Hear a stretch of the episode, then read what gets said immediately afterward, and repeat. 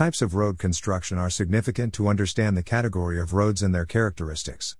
In this blog, we will find out the details of five types in detail. 5 types of road construction. In this section, the important types of road construction is broken down in detail.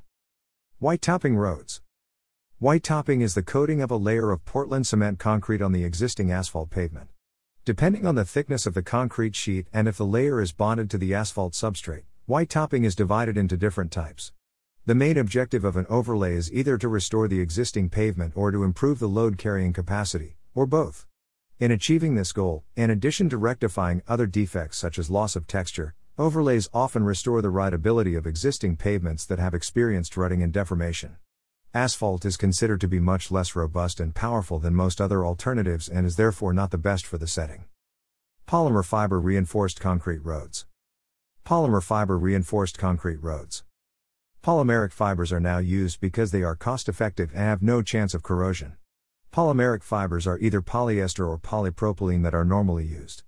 FRC material technology, including highways, local streets, intersections, parking lots, bus pads, sidewalks, driveways, bridge decks, pavement overlays, manufacturing floors, airfield pavement overlays, and patches, is used for a large number of pavement applications. FRC may be used for new construction as well as for maintenance, patching, rehabilitation, overlays, and reconstruction. The use of FRC for bonded concrete overlays on asphalt or composite pavements has seen substantial growth in the past few years for minor pavement rehabilitation. The thickness of an asphalt bonded concrete overlay, BCOA, varies from 3 to 6 inches, and the thinner installations were the majority of FRC overlays of this kind. Bituminous roads. Bituminous roads. Bituminous surface treatment, BST, or chip seal is primarily used as a sealing coat to rejuvenate asphalt concrete pavement, but also on low traffic highways. It typically consists of aggregate spread over an asphalt emulsion sprayed on or asphalt cement cutback. By rolling it, usually with a rubber tired roller, the aggregate is then deposited in the asphalt.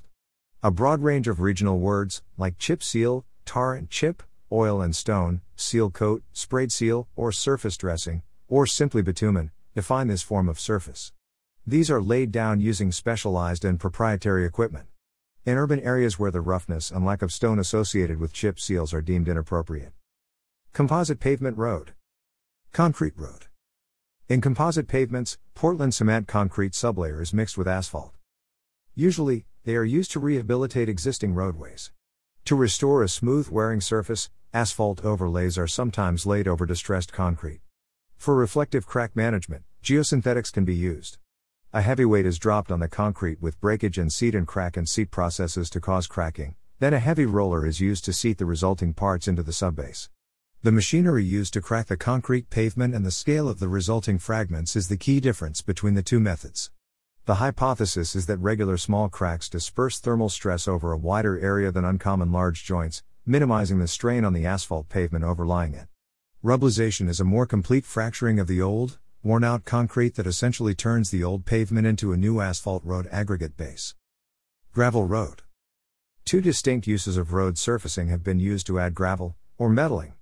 Second, the highway path would have been dug down several feet and French drains may or may not have been installed, depending on local conditions. Large stones were then positioned and compacted, accompanied by successive layers of smaller stones until the road surface consisted of small stones that had been compacted into a rough, durable surface. Road metal later became the name of stone chippings combined with tar to form the tarmac material for the road surface. The decision on whether or not to pave a gravel road also depends on the amount of traffic. Maintenance costs for gravel roads have been found to sometimes exceed maintenance costs for paved or surface treated roads if the traffic level reaches 200 vehicles a day. I hope you found the article insightful. Let me know in comments if you have any doubts. Happy learning!